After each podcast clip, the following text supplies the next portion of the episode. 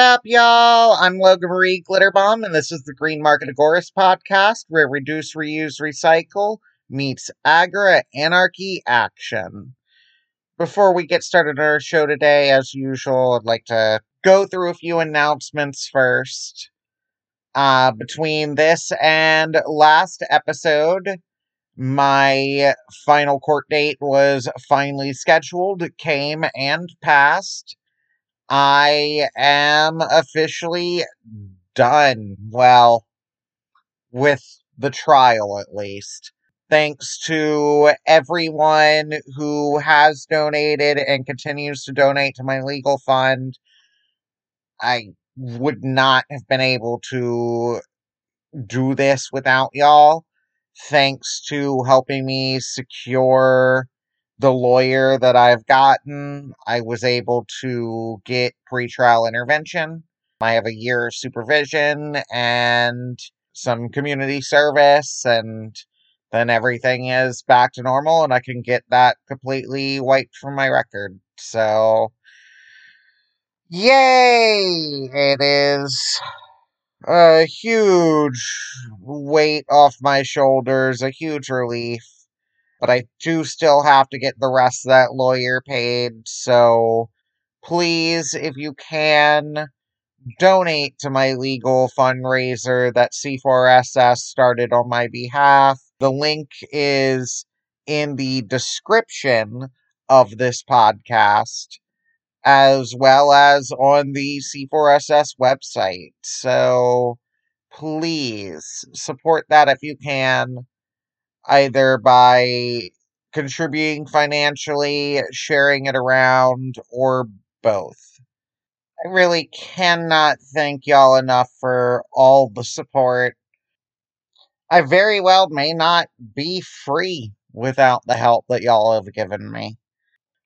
So I am super thankful to everyone who is able to make even the smallest donation or even just boost it and I know that some people have wanted me to talk more openly about my case on podcasts and elsewhere. So if you are curious, please reach out to me. I am able to talk about this case now more openly now that it is over. So, yeah. Well, without further ado, we will jump right into Slim discussing his experience as a kid being recruited into a white supremacist gang before discovering true skinhead culture in all its multiracial glory. Enjoy. It was a fight for survival, and they were the first people that ever stepped in and decided to protect me in any way, teach me teach me how to fight. You know, give me a give me a baton and you know, and show me how to protect myself. And it was uh, it was what it was.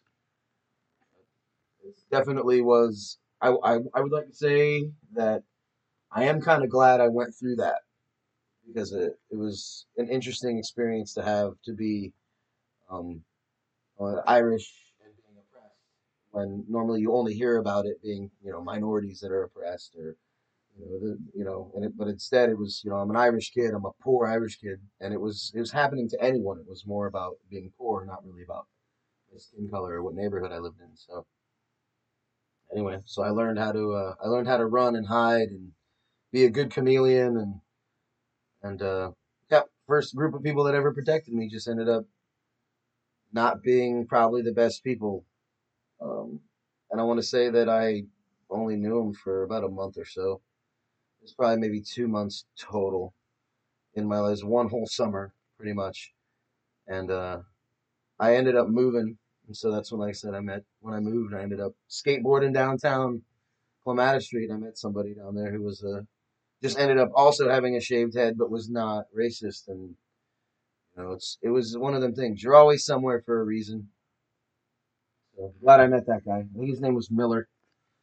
Actually, I don't know if that was his last name, but I called him Miller.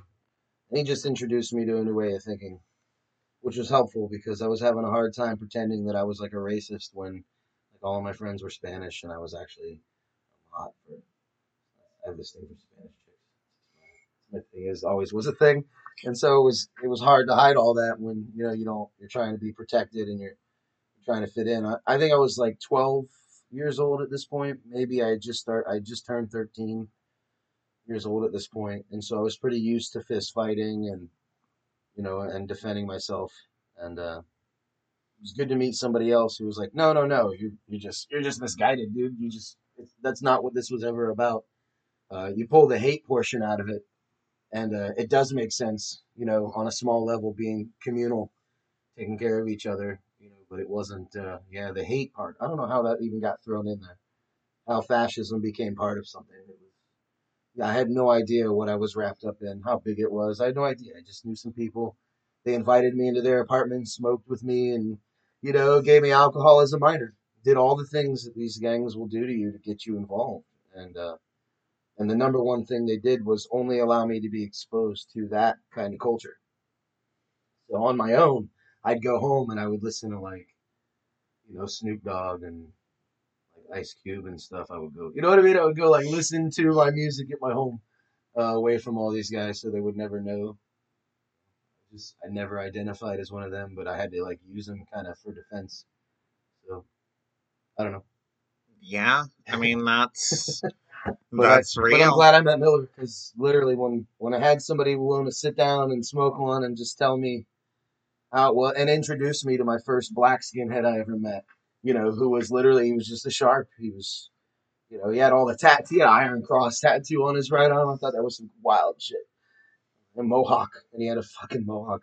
He's huge, old big big dude, and he was the nicest guy I ever met. He was like, "Oh man, so glad you come around."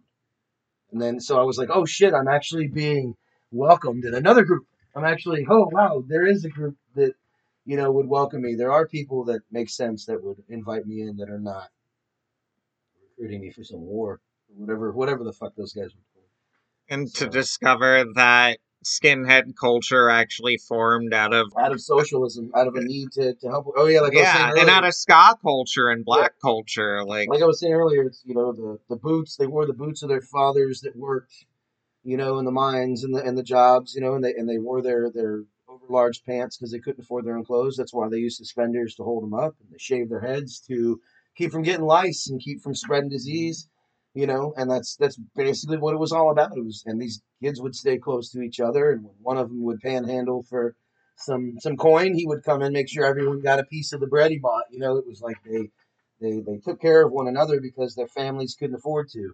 So it was the family outside of the family. Really, it's the original mentality of gangs, but I think that gang got turned into this the rivalry and the fighting and stuff in our lifetime. But I think before that, before our lifetime, gangs were more just the family outside of the family, you know. hmm And that's uh, I'm glad I met who I met when I met them because at pin, pinnacle points in my life, it turned me around and it put me on the path I'm on now, which is 100% liberty. But now it's like, you know, I I don't know. It was you have to you have to go through it. You can't just be thrown into it. A lot of these people they're they're like, oh, you can just be an anti-racist or an anti this or a pro that. I'm like, you really can't until you've lived it. You really don't have the justification to say, you know, I can be an anti-skinhead, then I can say that. I can say I am an anti, an anti-fascist. I am against fascism. I stand for it. I'm not part of the anti-fascist action movement, but I am an anti-fascist. I'm a metalhead, and I don't tolerate fascism. So I don't mm-hmm. tolerate totalitarian governments. I don't tolerate oppression. So it's just, it's like, if I wouldn't probably be this way if I didn't have that happen to me before. You know, if I didn't go through the upbringing I went through, being poor, living in trailer parks, you know, stealing to eat. You know, if I didn't have to do all this stuff, I don't know that I would have ever been able to to be enlightened, you know, to what was out there, what I could do, the good I could do with this knowledge. And so that's where I'm at now. So now I I try to help people as much as I can. I volunteer as much as I can, and I teach my kids that.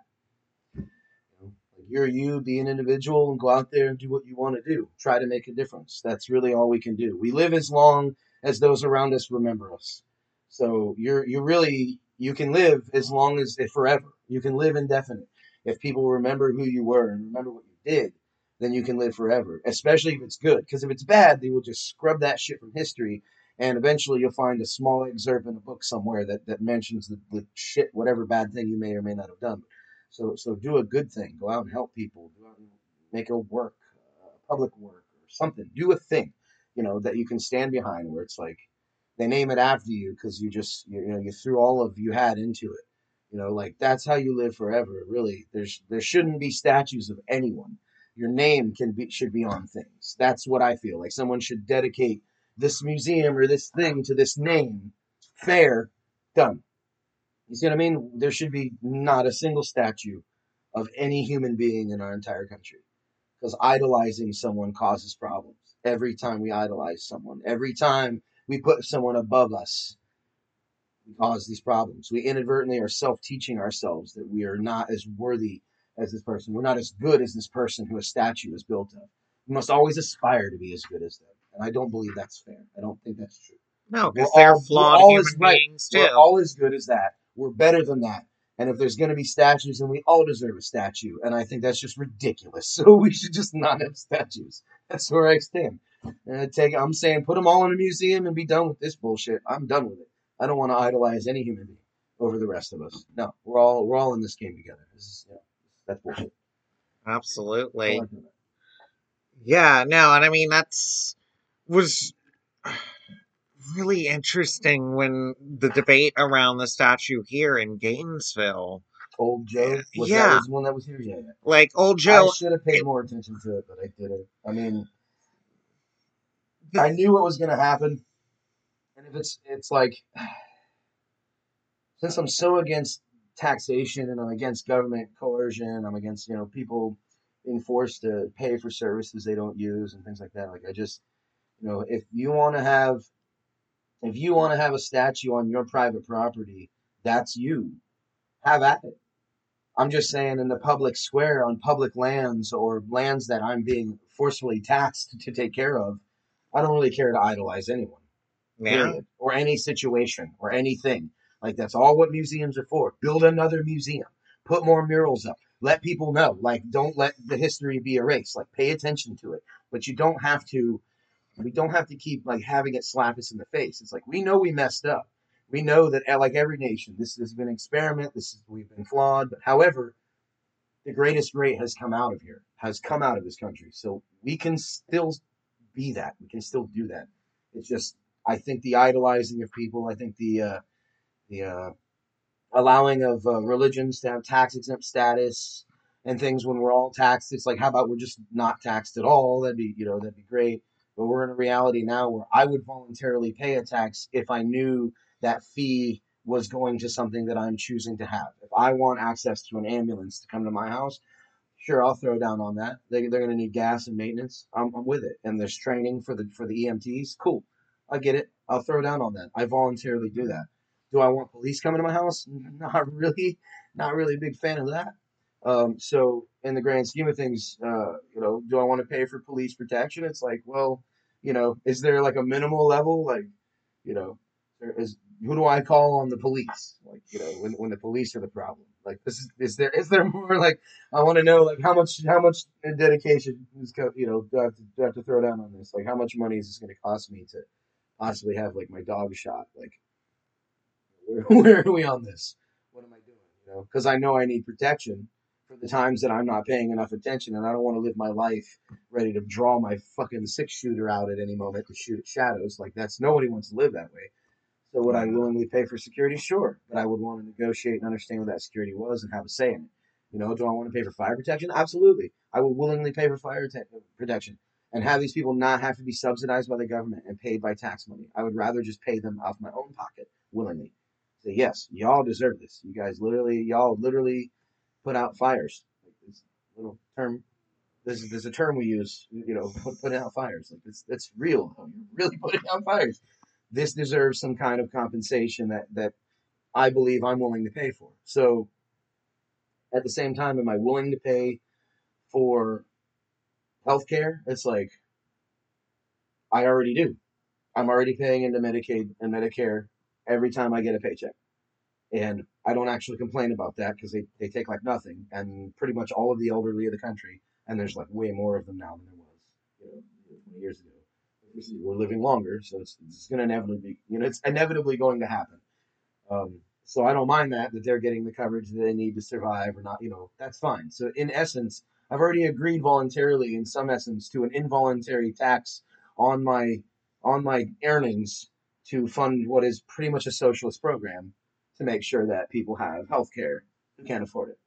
So I'm already paying into that system and and seeing the benefits of it with some elderly poor people that I know, seeing them utilizing this health care to get taken care of. So I know it does work, it does function. So therefore I'm paying into it.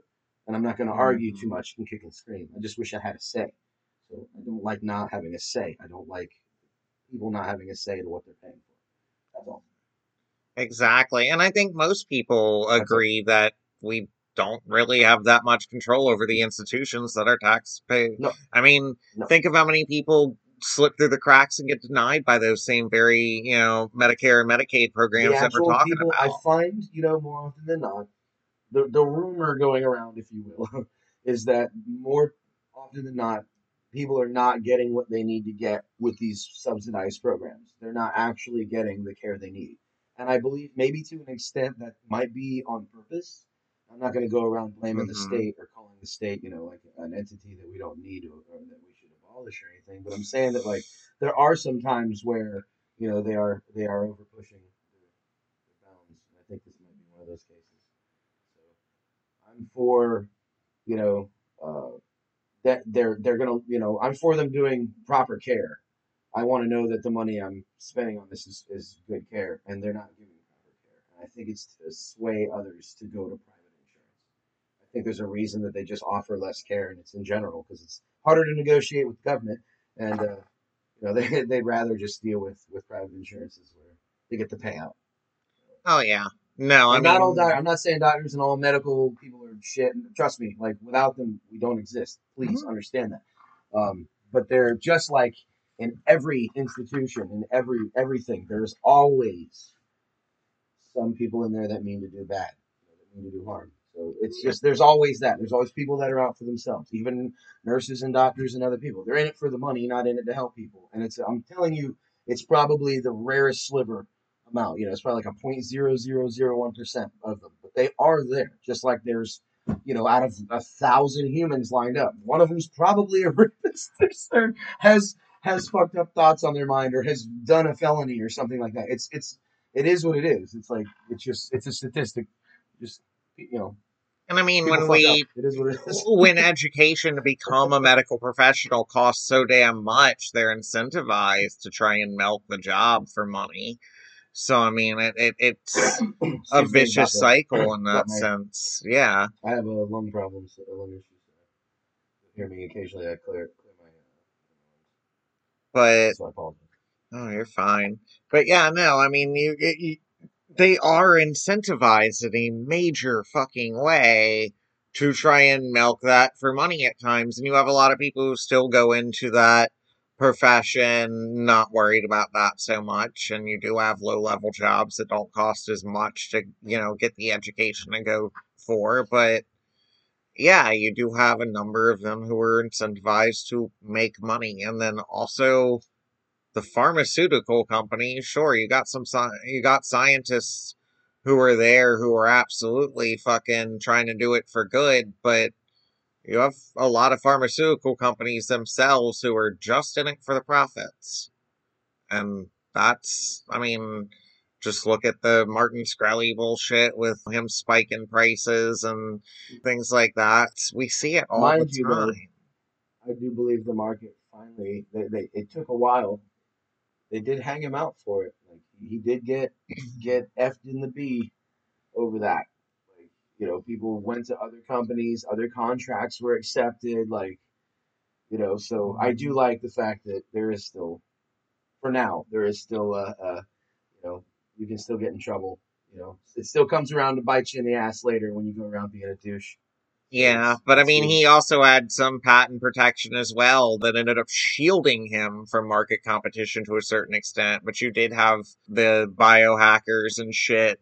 A lot of the folks in Four Thieves, they actually came up with the EpiPencil, which it's an open source blueprint to make like a $30 version of an EpiPen out of just shit you can get from the store. That's, you know, approximately about 30 bucks And it's just like you can build that shit for yourself for way cheaper. And there's blueprints online. Fair. Try this. This is a Imperial Red that I made. Oh. Yeah, I get bored. I Sit around in my bunker here where I make my potions. And I, I consult with the, the clockwork elves. I am a wizard after all. Ooh, this is really tasty. Damn. So you homebrew actually a decent bit because every time I Mhm. come over here, you have something going. Right. Yeah, I'm And- always brewing. I love that. Just a stockpile of beer. oh yeah, and and that's not the only thing you do as far as like just prepping homesteading style shit for Jams, being a jellies, all that stuff. yeah. Yeah, so I taught my wife how to make jam. I can say that, and I'm proud of saying that.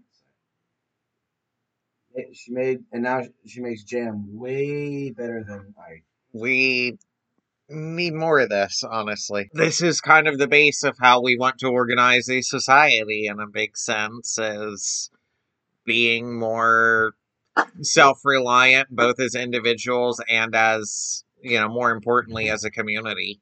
Local food systems and I like brewing. I like growing my own food. That's been fun. I miss the farm, so I'm going back to a farm as soon as I get a chance. I'll be back on the farm. I had sheep. I had cows. We had ducks. We had at one point I had 46 chickens. Uh, it was just ridiculous, you know. And we had uh, we get like five dozen eggs every day, and so I would just sell them for three dollars a dozen. that's awesome. And people are selling them for eight and twelve bucks a dozen, and I'm like, why the hell would you do that? And they're like, to pay for the food. I'm like, but I get so many, and my chickens eat spaghetti. So like after we do a big pot of spaghetti, we just dump it in the chicken coop, and they eat the shit out of the spaghetti. I don't know, maybe they think it's worms, but, but like my my chickens, like I started going out there, and those guys were in like zoot suits and shit. Their hair was combed to one side, like this shit was crazy. They were just like, "Where's the fucking linguini, motherfucker?" You know, like it was awesome. So we just kept feeding them like all of our leftovers. Uh, anything canned that we ate, you know, mashed potatoes, gravy, stuffing. They literally, we try to avoid too much salt. But they would eat the shit out of everything. So like, I would literally take an entire chicken that we had eaten and taken shit off Oh, of, and put the chicken in the chicken coop, and the chickens would clean the chicken down to bones. And then I'd come in the next day and be like, done, and go throw it in the trash. Good job, chickens. And they're all happy and they're all cannibalistically happy. And I mean, they- the Trobriand Islanders feel. They eat their own eggs. that's not even shit. funny. They don't eat each other. They do eat their own eggs though. Like they they fucking have They do all the time. Yeah, no, I mean and they get there. they know there's too many or too few, or there's too many, or if the they'll know if the shell's too soft and it won't make it. They just kill it and they'll eat it. And, If they- and do it, and if they keep eating them, that's the problem. Is once they realize they can eat their eggs, they will keep eating them and keep eating them, and you eventually you have to pull that hen out and eat her. Yeah, I mean if Exactly. they if they know it's unfertilized and it's left there for a while, they will eventually eat it. And I mean honestly, we used to at the farm that I lived at, we would roast the eggshells after after we would eat the eggs. We would Sure. roast the eggshells, and yeah, and then we would actually feed the roasted eggshells to the chicken, so that way it didn't have like the internal, you know, goop and shit. So they didn't get a taste for that Got it. but they did get the protein from the shells and shit because why the hell not? So i definitely there's not a reason to not reuse shit like that honestly. We tend to uh, we we tend to throw out a lot of food that could be fed to animals that could be composted that could be utilized um, we to throw out a lot of food that ain't bad and can be fed to other humans Yeah, we didn't we didn't do that. Like the thing is, the sheep the sheep will eat, and cows will eat. You know, any fruits, any vegetables you have, and so we had in our side yard. I don't know how this happened, but all we're there our first season, and the side yard suddenly there's watermelon plants, like just well they're vines, you know, but they're growing in our yard, and I'm like, all right, don't mow, like stop, don't mow, like let them grow.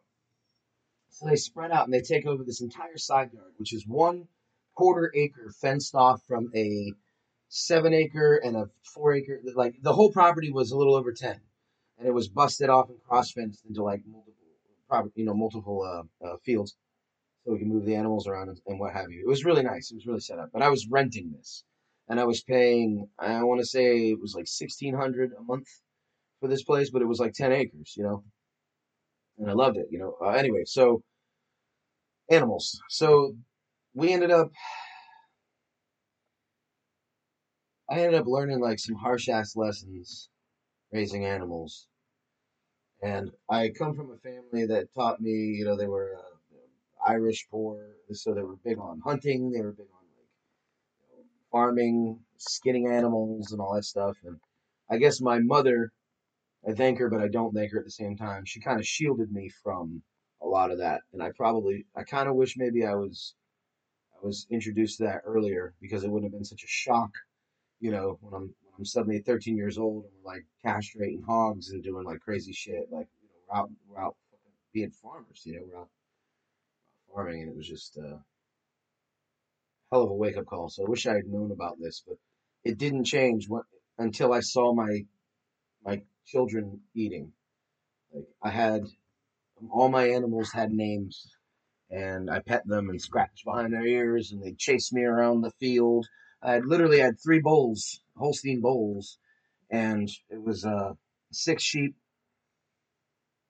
and one little goat. But they would they would chase me all the way around the field and just jump in the air with excitement and dance. They were all happy, rock, jumping around. They're all happy, you know. They're just out there with the shepherd or whatever running around in the field. It was interesting, and then having to shoot them to kill them to eat them was really kind of messed up.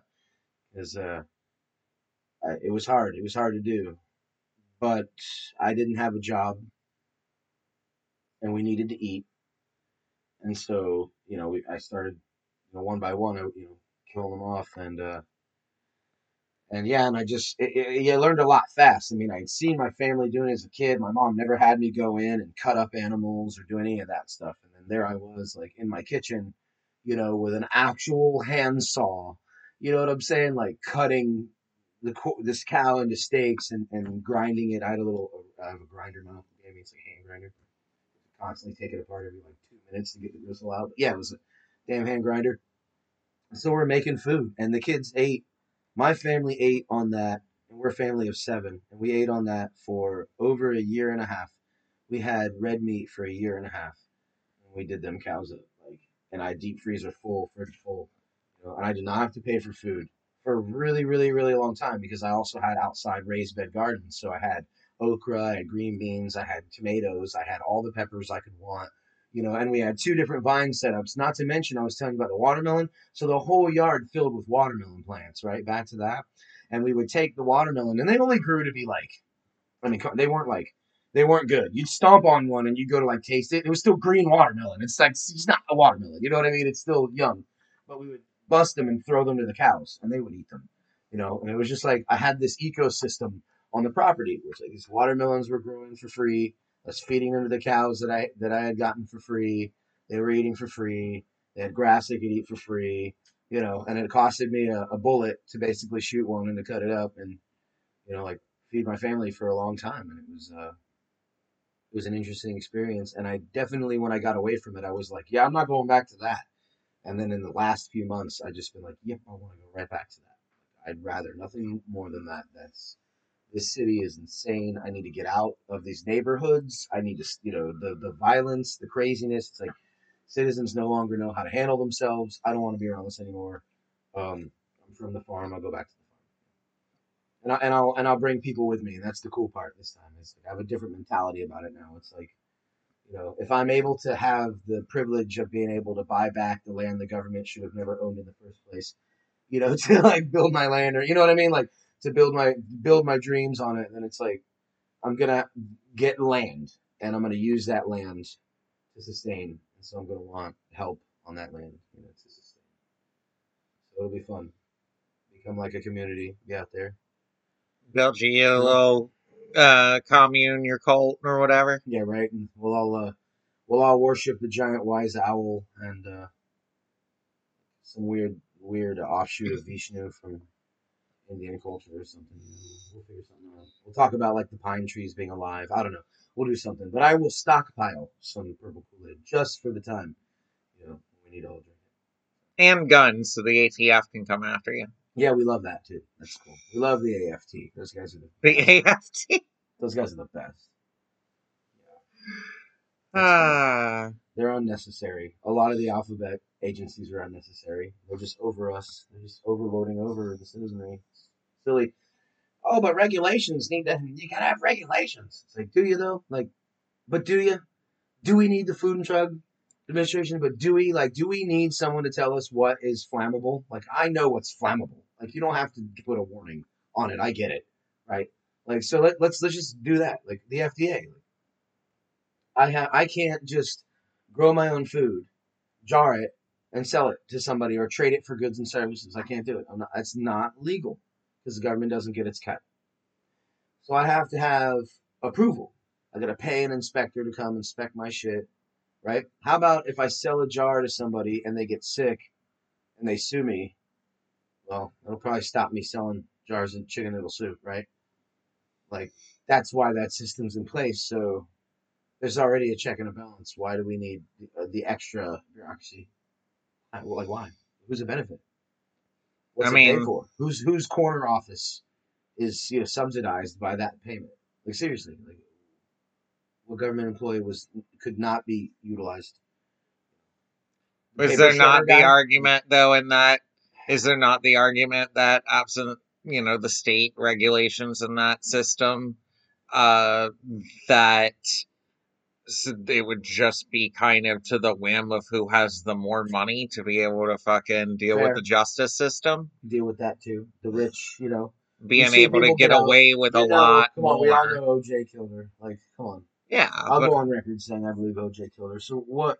And he got off, and it, and and that was one time where they tried to be like, see, you know, being a minority, like you can get. It's like no, no, being rich, you can fucking, you can get out of it. It had nothing to do with the fact that he was a minority. It had everything to do with the fact that he was a fucking almost billionaire. You know, I should probably look that up. Don't quote me on that. Uh, He's probably like a millionaire, or whatever. But but like all these corporations that exist now, now granted they wouldn't exist on on an actual free market, but like Yeah, they- some of these bigger businesses, they could get away with shittier business practices if they had the money to throw throw behind it. if you had enough people stop going and utilizing their service, it matters. And that's the issue of why we have the right to freedom of speech. We got to be able to come out and tell everyone else, like, hey, man, their practices are fucked. You know, like the prisons uh, things, you, know, like you were Mhm. doing the protesting, you know, the uh, treatment of prisoners and stuff like It's the same kind of concept. Just- So why don't you think that more so why don't we see more libertarians out protesting businesses that have bad business practices or Paranoia. things? paranoia. Libertarians don't tend to they don't tend to hide their identity, right? Because they're, they're oh, I'm proud of who I am or whatever. I don't know what it is, but in my case, I've just never been. I'm not. I'm just not scared. Uh, I'm not. You know, I know already because I'm a libertarian because I registered in a third party that I am on a watch list somewhere. I knew the Yeah. moment that I became an officer in that party that I was going to have my phones tapped, my internet, you know, all my emails are getting rerouted. I'm not stupid. But at the same time, I'm not going to go around being a paranoid, you know, buck ass trying to be like, you know, I don't want to live my life because these people are going to be monitoring me. It's like, yeah, they're going to monitor all of us. But on the same note, I can sit here and tell you, hey, man, I have nothing to be scared of, so let them monitor me all day. But I don't want that to be something that other people have to say. I don't want that to be a mentality that is normalized. I don't want that. I don't want people to be like, well, if you didn't have nothing to hide, you know, Nazis did that shit. Like, if you didn't have anything to hide from the party, you know, you'd show up to the Nazi rally, you know, like, God damn it. Like, no, like, I don't want that to start happening here, even for, you know, on different, act- but it's the same thing in the end. I don't want that here. So I want things in the open. So a lot of libertarians, I believe personally, are too timid to go out and to put themselves out like that, to make themselves uh, enemy of the state, if you will, even though they, they hate the state, they hate all that, you know. It's to be an enemy of the state is, has actual consequences Well, nowadays that we've granted the state so much power. Look at it as what it is. It's right in front of your face. This is what I tell the people that I work with every day. You know, these minority, my friend, they're actually my friends. Half half the people that work with me are either Mexican, uh, from Paraguay, uh, Cuba, you know, and Puerto Rican. And so, like, they their perspective on a lot of this stuff is really like it's helped me to catch that outside perspective. It's like this is all nonsensical. We are not headed to a good place. Something has to be done. But I'm not even talking about like protesting against the state. I'm talking about like in the marketplace when bad businesses have bad practices. Why is the mentality in in in right libertarian circles predominantly it's your right not to bake the cake, not it's your right to boycott the company that bakes the cake and we should all do that. That's something I don't understand either. Because my stance would be like, you have the right to boycott and deny request of services from anyone that you don't want. Yeah. That is like your last real liberty that you have is to make your decision on where you spend your, your capital. So I don't know. Like I could tell you, like I don't I don't get along with a lot of the caucus, the different caucuses. You know, I, I think I identify more with the radical caucus, and it only has to do with bringing back that like voluntarist mentality. It's like you know, if you're doing stuff and you're subsidized by the government to do stuff that is actually harming or oppressing someone, shouldn't that be looked at? Shouldn't that be a Mhm. question questionable practice? Like, right? So, so I differ from a lot of the libertarians in that way, and I always have. I've always been kind of a wild card, and uh, but I mostly I, I identify as a little L libertarian because it, in the end, really, it's my respect of other people's will to do what they want and be who they are that kind of like defines the fact that I am not going to be an oppressor in any form, in any way, shape, or form.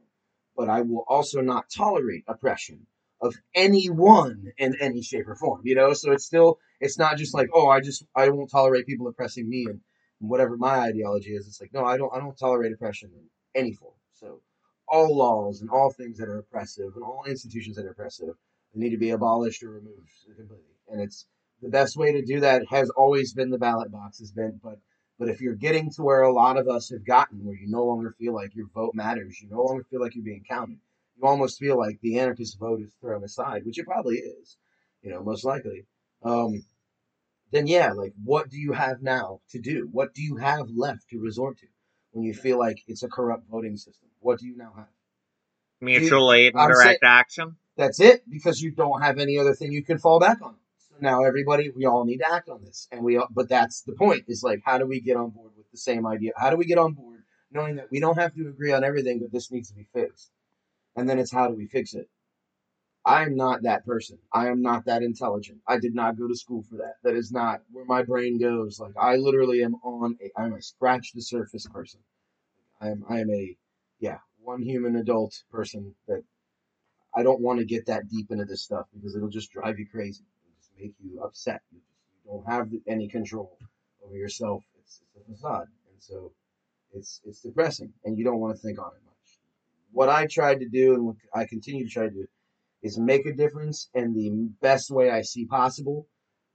I don't want, you know, violence is not the. We can't do that. King was right. Like it doesn't. It isn't the answer. It just creates more radicals. The more violent one is to the other, you just create more radicals. The more the police state crunches down and becomes fascist, you create more communist-minded radicals. The more that communists uh, target people that they don't know and, and mistake them for the threat that they seek, is the more you create these these nationalist. Uh, you know what I'm saying? It's the same thing. It just it begets, it begets, it begets. They just back and forth. There's never a fix to it. So I know that there's a fix to it, and we have to figure out the way to do it that, that brings everybody together. You know, sparks one up on one end, pops the top on the other, and we're all like, "Oh, you're right. Yeah, we actually should consider how other people feel about everything we do when it's based on government." And their only position to exist in this entire world is to protect the rights of you, me, and every single person here. It is to protect our rights. They have no power. We're not supposed to own land. We weren't supposed to have a standing army. None of that. We weren't supposed to do any of that shit. I'd love to go back to that, minus the whole, you know, segregation crap, which, you know, like I wish that sometimes I joke with my wife, I'm like, ah, you know, if it was just, we were just back, you know, back when everybody was just, you know, razzle dazzle and things are just rad, you know, and stuff, but we'll never go back to that because even that mentality was flawed. We just didn't see it. Yeah, we didn't I know mean who was, we didn't know who was was. benefiting. You know what I'm saying? We might have been part of that benefiting team. So a lot of people don't look at that. They don't look at the fact that like I benefited from this, this wave of social, you know, uh, change that happened. It's like, yeah, so it happens. Yeah, there's the side of the American Revolution and the American Project in which it was a continuation of Enlightenment ideals and some of the very ideals that anarchism took and championed. You So, know, you're way more schooled liberty. stuff than I am. You that's Why, that's why I really I I uh, I, don't was, I appreciate our talks that we have. Uh, yeah. But on the other hand, it was a bunch of it was uh, the American Revolution was led by the wealthy who were trying to maintain their wealth. own power and their own wealth and who established rule underneath them and got one of the richest fucking people in America at the time, George Washington, to be their president. fair. And it was built on, you know, it was built on the backs of the indigenous who we slaughtered to fucking take this land. It was built on the backs of, sla- you know, of of African, Asian, and indigenous slaves, like Yeah, the, and and indentured sold- sold servitude the country a and lot. didn't they? The Yeah. they, they were great, weren't they? like That's what I- British indentured servants, all that. Like it just this country's built on slave Yeah, labor. you're No, uh, And it really sucks. Like, even nowadays, we still haven't gotten rid of slave labor. It's completely legal in the 13th Amendment. Yep, chains around your ankles on the side of the road, cleaning it. That is completely legal. Yeah. We are dealing with. Yeah, that's legit. I'm not for it. I'm Yeah. for them getting a, a working wage, but they won't do that because they're prisoners and they don't classify as citizens, which is bullshit. They're they're owned by the state. They have literally been claimed as owned by the institution they're put into, which can be private. Now, this private institution owns you, owns your means of labor, owns everything you do is, is theirs now. It's like that's yeah. So my thoughts on the prison prison system is, is really I don't I don't have an answer for that either. I don't agree with the way we handle things. I don't agree with the death penalty because I don't believe in state sanctioned murder. So uh, even if the person's a murderer, like I'm just saying, like I don't have an answer as to how to appease those that have lost or suffered. I don't have an answer. I'm not that person. I don't have the education to have an answer. So So, fucking. What advice do you have out there for libertarians, anarchists trying to fucking make the world a little better? Or maybe, uh, uh, people who see family or friends going down some, uh, shitty paths, let's say. uh, just liberty, come to liberty, because it's pretty much the best of all all the worlds and all the camps. Like there there is a level of liberty that is pushed by everyone in the end, and maybe the liberty to one is oppressive to another. So just be mindful of that. But really, what you're trying to come to is you're trying to come to liberty, and uh, you know have everybody have their own say, have everybody exist, everybody matter, um, and everybody be able to sustain. So if you got to volunteer to do that, then I'd suggest you get off your ass and you volunteer to do that like I do. You know, clean a highway. You know what I'm saying? Like, uh, support a local uh, a soup kitchen. You know what I mean? Like, go donate some time, volunteer some of your lifetime. Because really, in the end, as a volunteerist, what I try to tell everybody is that like my lifetime is the thing that I barter for the capital that I use to get the ser- to the services that I want. So like my lifetime is valuable. The time that I exist on this planet to me has has a value. And that's the value I request when I work or when I do things. You know, that's that's where I'm at. So I I believe that uh, you know when you can help somebody else who's not getting what they're valued for, what they should be getting, then like the true the truest reward you should ever seek is just the satisfaction of knowing that you were in the position to help somebody. And that it was because you were probably in this country living in this time right now that you were able to do that because something happened that benefited you, you know, when they talk about privilege like that is what that privilege is. It's not about white privilege or this or that. That's it's called privilege and it is there and some of us have had it some of us get it we don't even know we had it and we don't even know what these these people are decrying and what they're arguing over. We don't and, and, and trying to tell us they're teaching us something and we, we don't hear it because we don't understand and we're not going to understand. And that's why I try to tell so many people that are out there being like, well, you know, like white lives matter, and purple lives matter. And I'm like, yes, everyone's lives matter, but that's not what's happening right now. Right now, what we're trying to do is we're just trying to tell you that black lives matter. And until black lives matter, like everyone else's lives matter, then all lives really can't fucking matter. And that's really all that's ever being said. It, you know, as an organization is one thing, but the message ever since Corey Jones, you know, my my my my wife's okay, so my wife's brother was in a band called the Dead Presidents and Corey Jones was their drummer, and he was murdered by Nouman Raja, the off-duty uh, police officer in plain clothes that came up on him, broke down on the Palm Beach Gardens off ramp, and murdered him. You know, and he and he totally killed killed this kid. And so we started this, you know, this hashtag Keep the Beat Alive and a bunch of stuff. You know, we're really pushing this. I actually have a set of drumsticks in my closet right now that I they're all chipped because he gave them to one of my kids. He met my children, and they were like, "Oh, this is the coolest guy, right?" And he totally was a chill dude. He wasn't a criminal dude. He just happened to be black, and he happened to be on the off ramp in Palm Beach Gardens at fucking like two thirty three in the morning after a show, and he got fucking murdered for it. You know, and this is the shit that brings it to your attention, and it, you can't. You can't wait until it affects you personally like this. You have to start doing something now. You have to say something now. That's all. So like that that caught me, and that's been kind of what I've been doing lately. Is I've been bringing attention to police brutality and, and to just you know, overplaying the hand of the state. It, it is detrimental to everyone, and that's this can't happen anymore. You know, and they're saying, you know, that res, if we result to violence, you know, we're, we're, it's treason and it's we're domestic terrorists and all this, but it's like you can only back Badger into the corner you know, so much. Like he has nowhere to go. And you're running up to him, you've taken everything that he has, and now you're basically saying you're going to take its life. And you're wondering why these Badgers are fucking defending and, and taking these steps, and they're prepping and they're preparing for this stuff. It's because they don't want to be backed into a corner anymore. That's not the way of life that was ever thought of for us. It's not what they envisioned when they created this country. I don't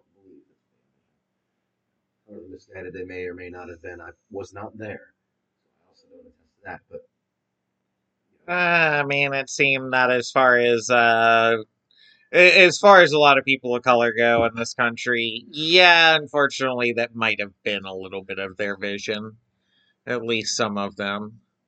But you know, it's we can well, move past that. We can move past that to change both political major parties and have them become the polar opposites of what they once were. Yeah. You, you had Democrat Party, it was racist as shit.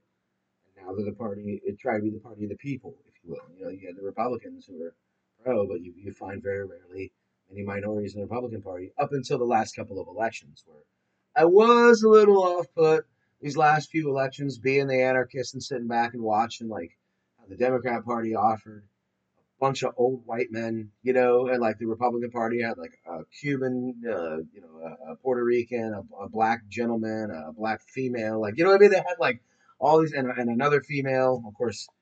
What was her name? Carly, whatever that. She was batshit crazy, but but I'm saying they had, they had offered like a different array, and it just it strikes me, you know, is, is we don't notice the underhanded tactics being played here. It's like the parties have switched, but they're the same party. They always have been. They've always been pro the same shit.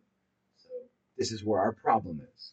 Yeah, Democrats and Republicans and, are the same. Get out and join a third party. Get out from under the oligarchs. Get out from under the corporations. That's what you have to do, and that's what I did. And this is the closest that I have to it. Libertarian movement has been the closest that I've been able to find towards voluntarist anarchism, which is what I want. And that's and this is why I'm supporting the Libertarian Party and why I'm keep party. part. It's because this is literally the way to it. You have to become official to slap them in the face with that gauntlet. You know, until they can see you and, and you know and, and smell your breath and taste the spit you're firing off your mouth. They're not going to be afraid of you. They're never going to take you seriously. The Green Party had its chance and it gobbled its balls. You saw it happen. We all saw it happen. So it's done. So what's left? The Constitutionalist Party? Eat a dick. That's not happening. Like the Tea Party, that was a phase. So where are we now? Where are we now? So I'm saying mm-hmm. I'm looking at it in terms of like the Libertarian Party's like the last. That's it. That's what we have, and and we can go inside of that and utilize this to get where we need to get, and then we can argue amongst ourselves once we're there. I'm totally for that. But for now, we need to get to this this middle ground for all of us right now. We need to get there because people are hungry. People don't have jobs.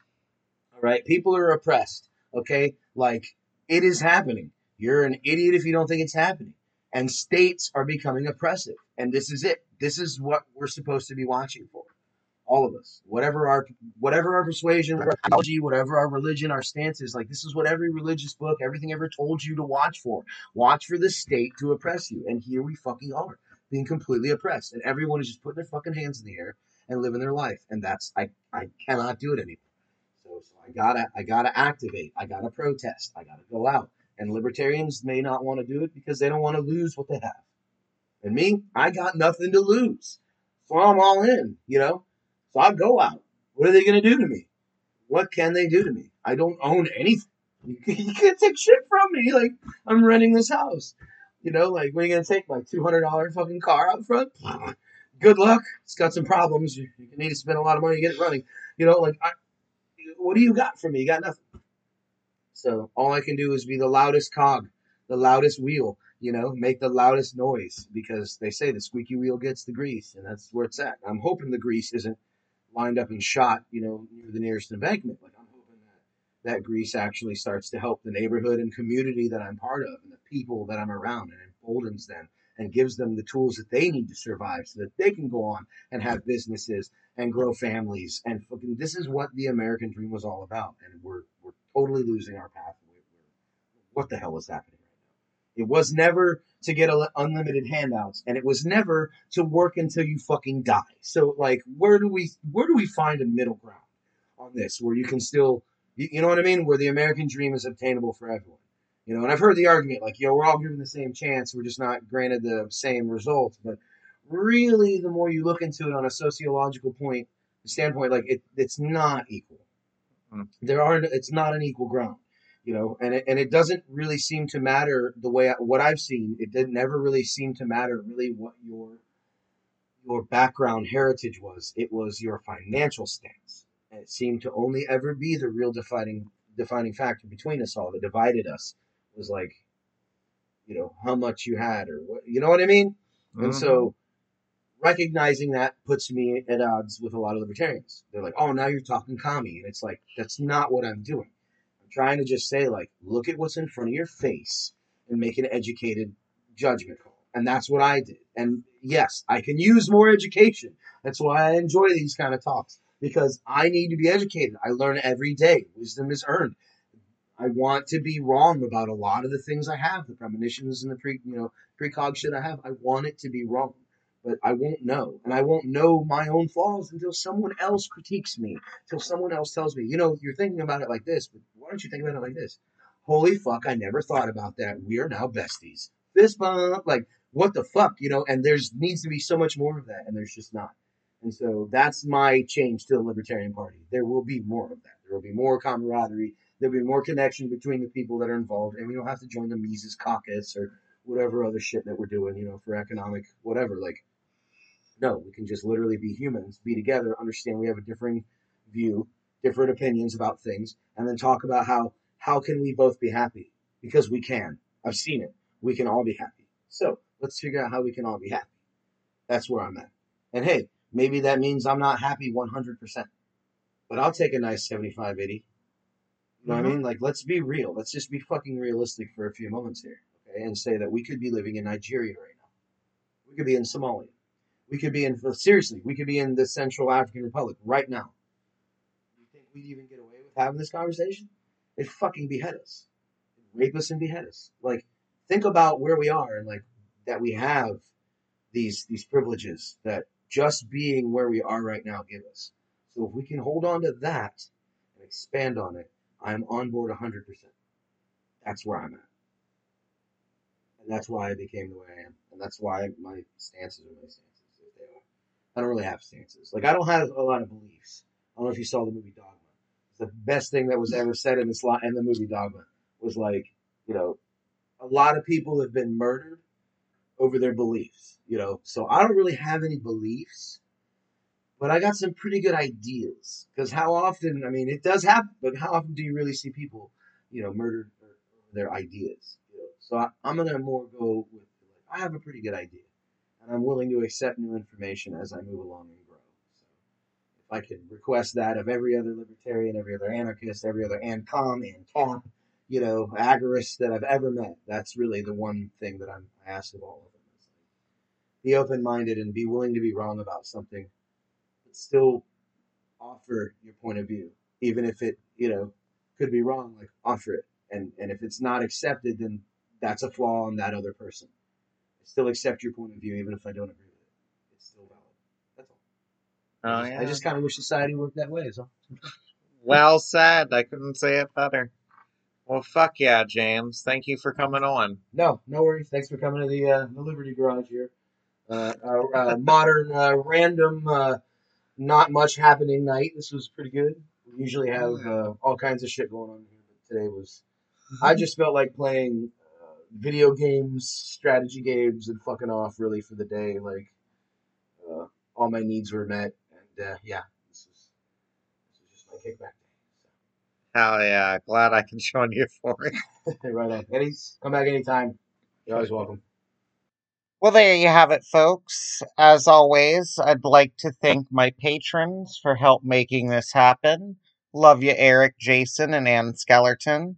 Thank you so much for your continued support. And if anyone else wishes to support these efforts and throw some money towards it, you can find me on Patreon, where you could support not just this podcast, but my writing, my occasional YouTube work, which I am planning to get back into, and some of the other things that I have been pulling off behind the scenes, particularly organizing Coup de Gras.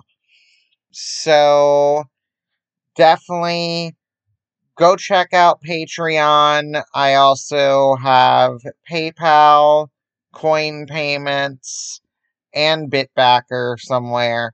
So yeah, you can throw any sort of currency at me, crypto or otherwise, and fucking come to Coup de Gras February 25th through March 2nd, 2022. Be sure to check out coupdegras.wtf for more information. That's C O U P D E G R A S dot WTF. We are going to party hard out in the woods for Mardi Gras.